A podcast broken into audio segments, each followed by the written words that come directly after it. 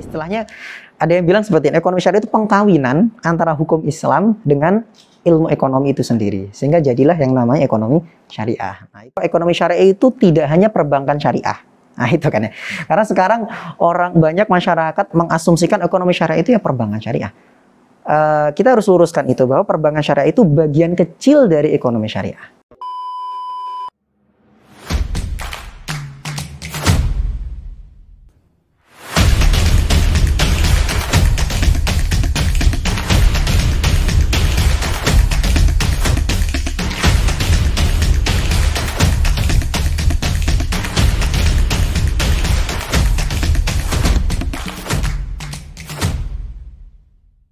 Menurut Pak Anwar sendiri, ketika milenial ingin mencoba terjun langsung atau mencoba uh, mengikuti experience-nya bagaimana ek ekonomi syariah itu sendiri, produk-produk apa atau pilihan apa sih yang bisa digunakan sebagai starting point untuk para milenial ini untuk memilih, oh produk ini nih yang mau dipakai di ekonomi syariah atau produk ini yang akan saya gunakan sebagai awalan ketika saya merasakan ekonomi syariah itu sendiri uh, memang sih paling gampang kan ya industri yang yang sudah berkembang sekarang kan keuangan syariah. Yang terpampang exposure-nya yang yang sudah besar exposure-nya adalah keuangan syariah sekarang. Ada perbankan syariah, asuransi syariah, pegadaian syariah dan lain sebagainya. Teman-teman milenial bisa tuh berkontribusi untuk membangun atau membantu mem mengembangkan uh, uh, ekonomi syariah di Indonesia, ekonomi dan keuangan syariah Indonesia. Yang kalau menurut saya bisa mulai dari uh, kita terlibat dalam pengembangan keuangan syariah dulu lah. Kalau tidak bisa industri yang lain, sektor yang lain kita ke ekonomi uh, keuangan syariah dulu. Dengan cara apa? At least kita kalau nabung misalkan ya, nabung kita nabung di bank syariah lah gitu kan. Itu kan bisa. Untuk me, apa namanya uh, uh, uh, membesarkan pangsa pasar uh, perbankan syariah. Nah, kalau misalkan ini kita konteksnya sebagai mahasiswa, misalnya milenial mahasiswa, kalau mau nabung, nabung di bank syariah, kan gitu. Kalau mau investasi, sekarang sudah banyak instrumen investasi ke, uh, keuangan syariah. Kan gitu. Yang paling cocok dari uh, teman-teman milenial uh, mahasiswa misalkan, mungkin reksadana syariah. Reksadana syariah itu salah satu instrumen uh, keuangan syariah yang terjangkau dan resikonya rendah. Kenapa saya bilang terjangkau dan resikonya rendah? Reksadana syariah itu dengan uang 100 ribu kita bisa investasi di reksadana kantong mahasiswa saya yakin nggak sebesar kantong pengusaha kan gitu kan. nah, lalu kenapa resikonya rendah? Karena dikelola oleh manajer investasi. Jadi bukan kita yang mengelola gitu. Jadi sudah ada manajer manajer investasi dari uh, apa namanya pihak yang mengeluarkan reksadana syariah itu sehingga insya Allah aman.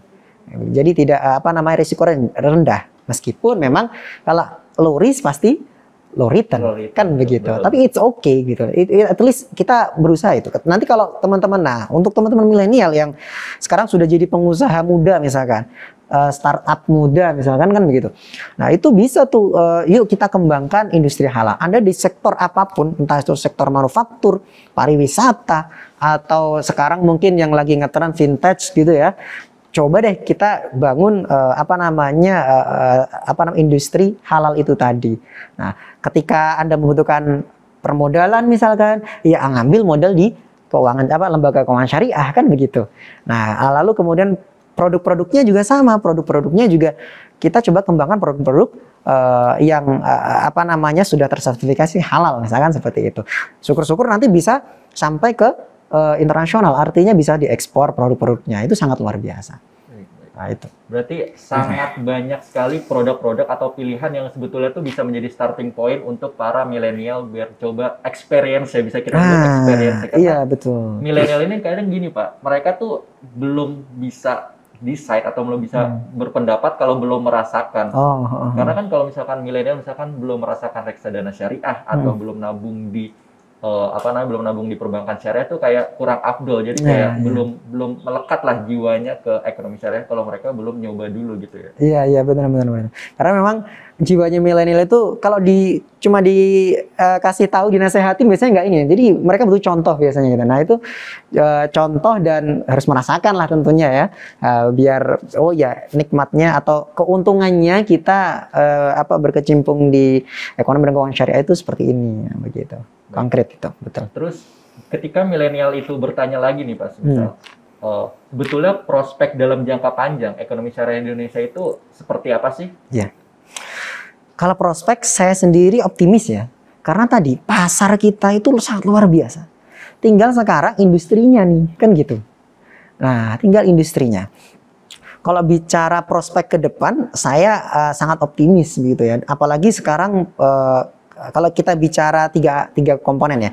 Satu dari pihak pemerintah Alhamdulillah nih pemerintah kita sudah sangat mendukung dengan adanya uh, ekonomi dan keuangan syariah. Buktinya apa? Sekarang sudah ada yang namanya Komite Nasional Ekonomi dan Keuangan Syariah atau KNEKS. Ketuanya siapa? Presiden. Wakil ketuanya siapa? Wakil presiden. Luar biasa. Langsung dipimpin langsung oleh Langsung dipimpin. Negara. Betul. Kurang kurang keren apa lagi coba? Nah, itu itu wujud kehadiran pemerintah dalam pengembangan ekonomi dan keuangan syariah.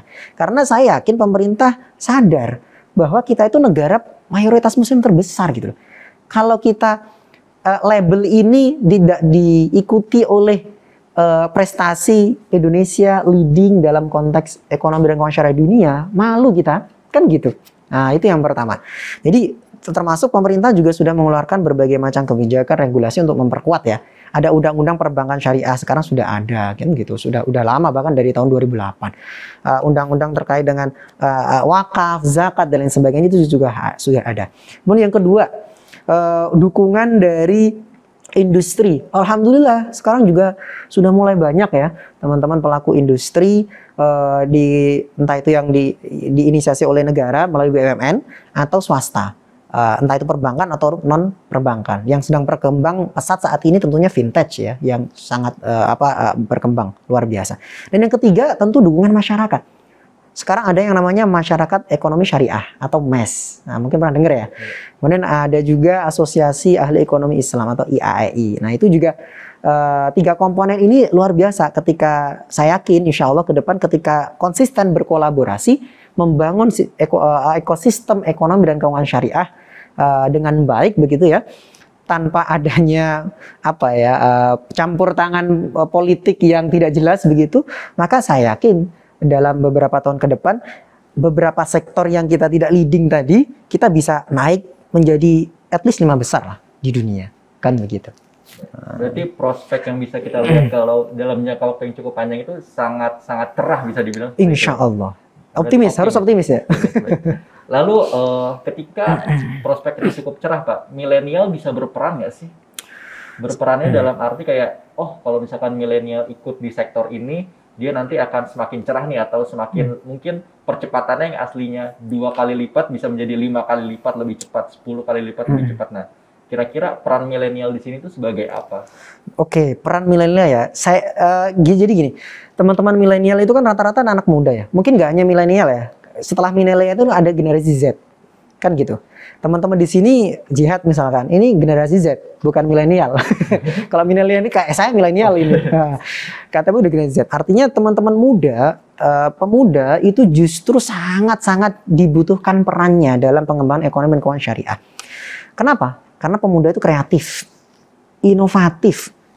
Dua hal inilah yang paling dibutuhkan untuk pengembangan ek, uh, ekonomi dan keuangan syariah di Indonesia. Kenapa? Karena misalkan saya kasih contoh.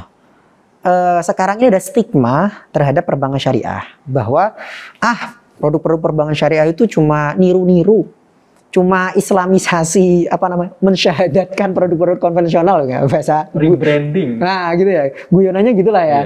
Nah uh, itu stigma yang sebetulnya tidak salah juga. Karena kita harus akui uh, produk-produk keuangan syariah kita ya memang rata-rata seperti itu gitu kan. Dihasilkan dari ATM lah begitu ya. Atau bahasa guyonannya teman-teman itu mensyahadatkan uh, apa namanya produk konvensional.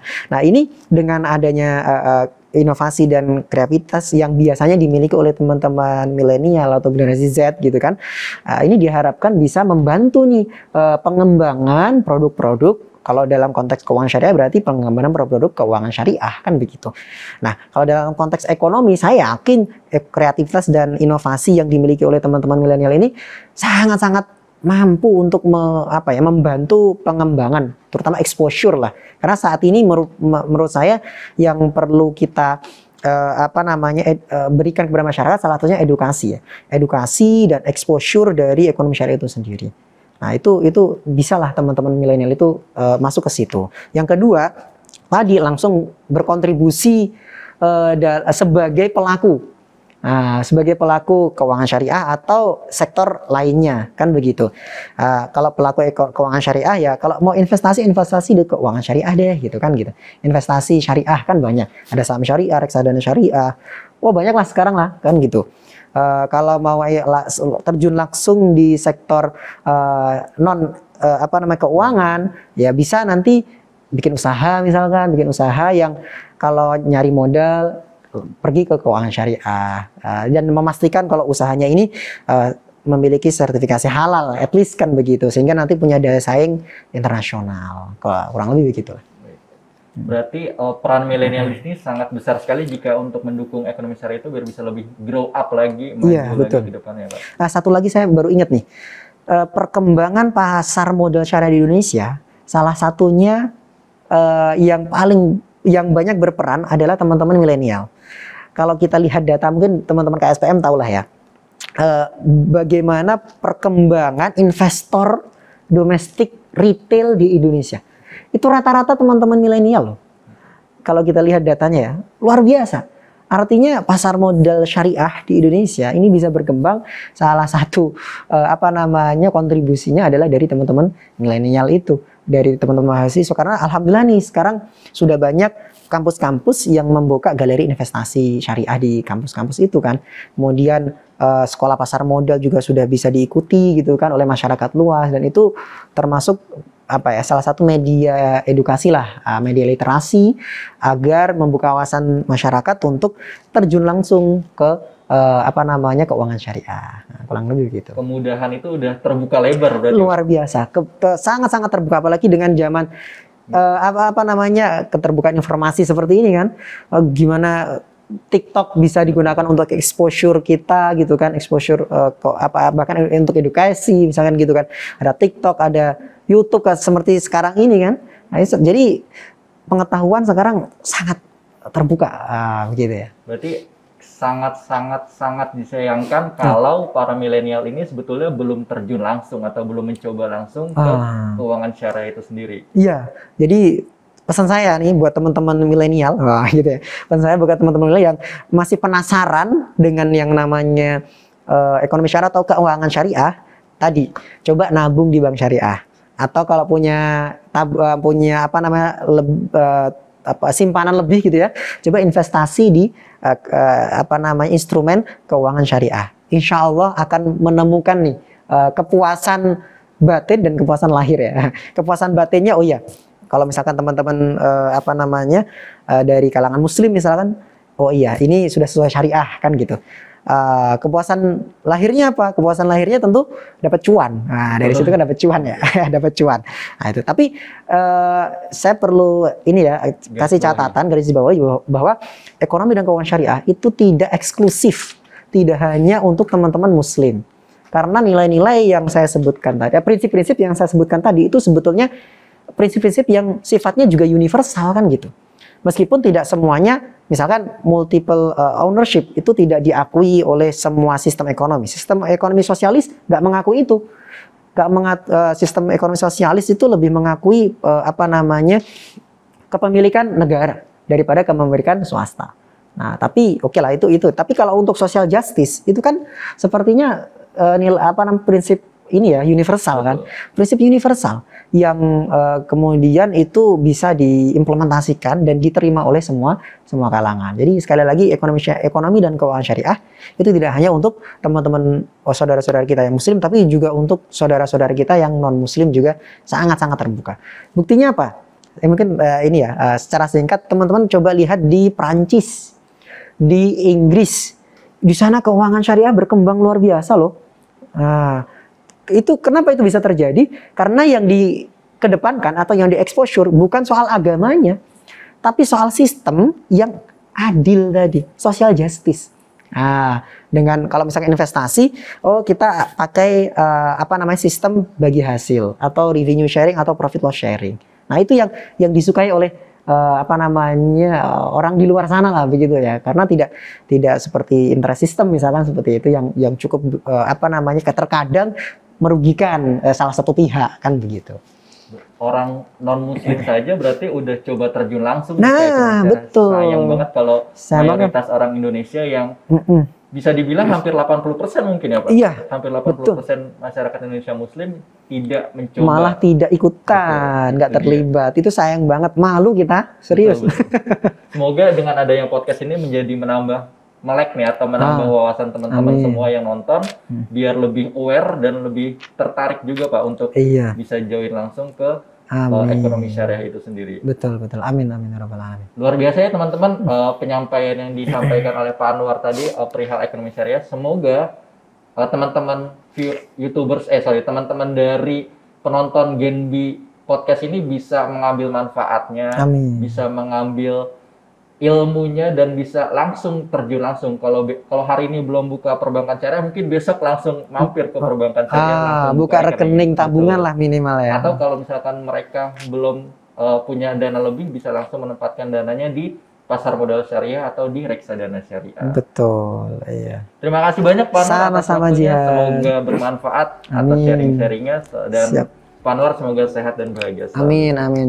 Jihad juga sama dan tim Genbi semoga sukses selalu. Oke, Amin. teman-teman terima kasih banyak sudah menyaksikan Genbi Jakarta Podcast episode ketiga perihal ekonomi syariah. Jangan lupa untuk pantengin terus nih sosial media Genbi. Ada di genbi.jakarta, di YouTube kita di Genbi Jakarta, dan di TikTok kita juga ada di genbi.jakarta. Jangan lupa like, komen, dan subscribe. Dan jangan lupa untuk menyaksikan video ini berulang-ulang kali jika kalian merasakan manfaatnya. Terima kasih banyak. Saya Jihad. Assalamualaikum warahmatullahi wabarakatuh. Waalaikumsalam warahmatullahi wabarakatuh.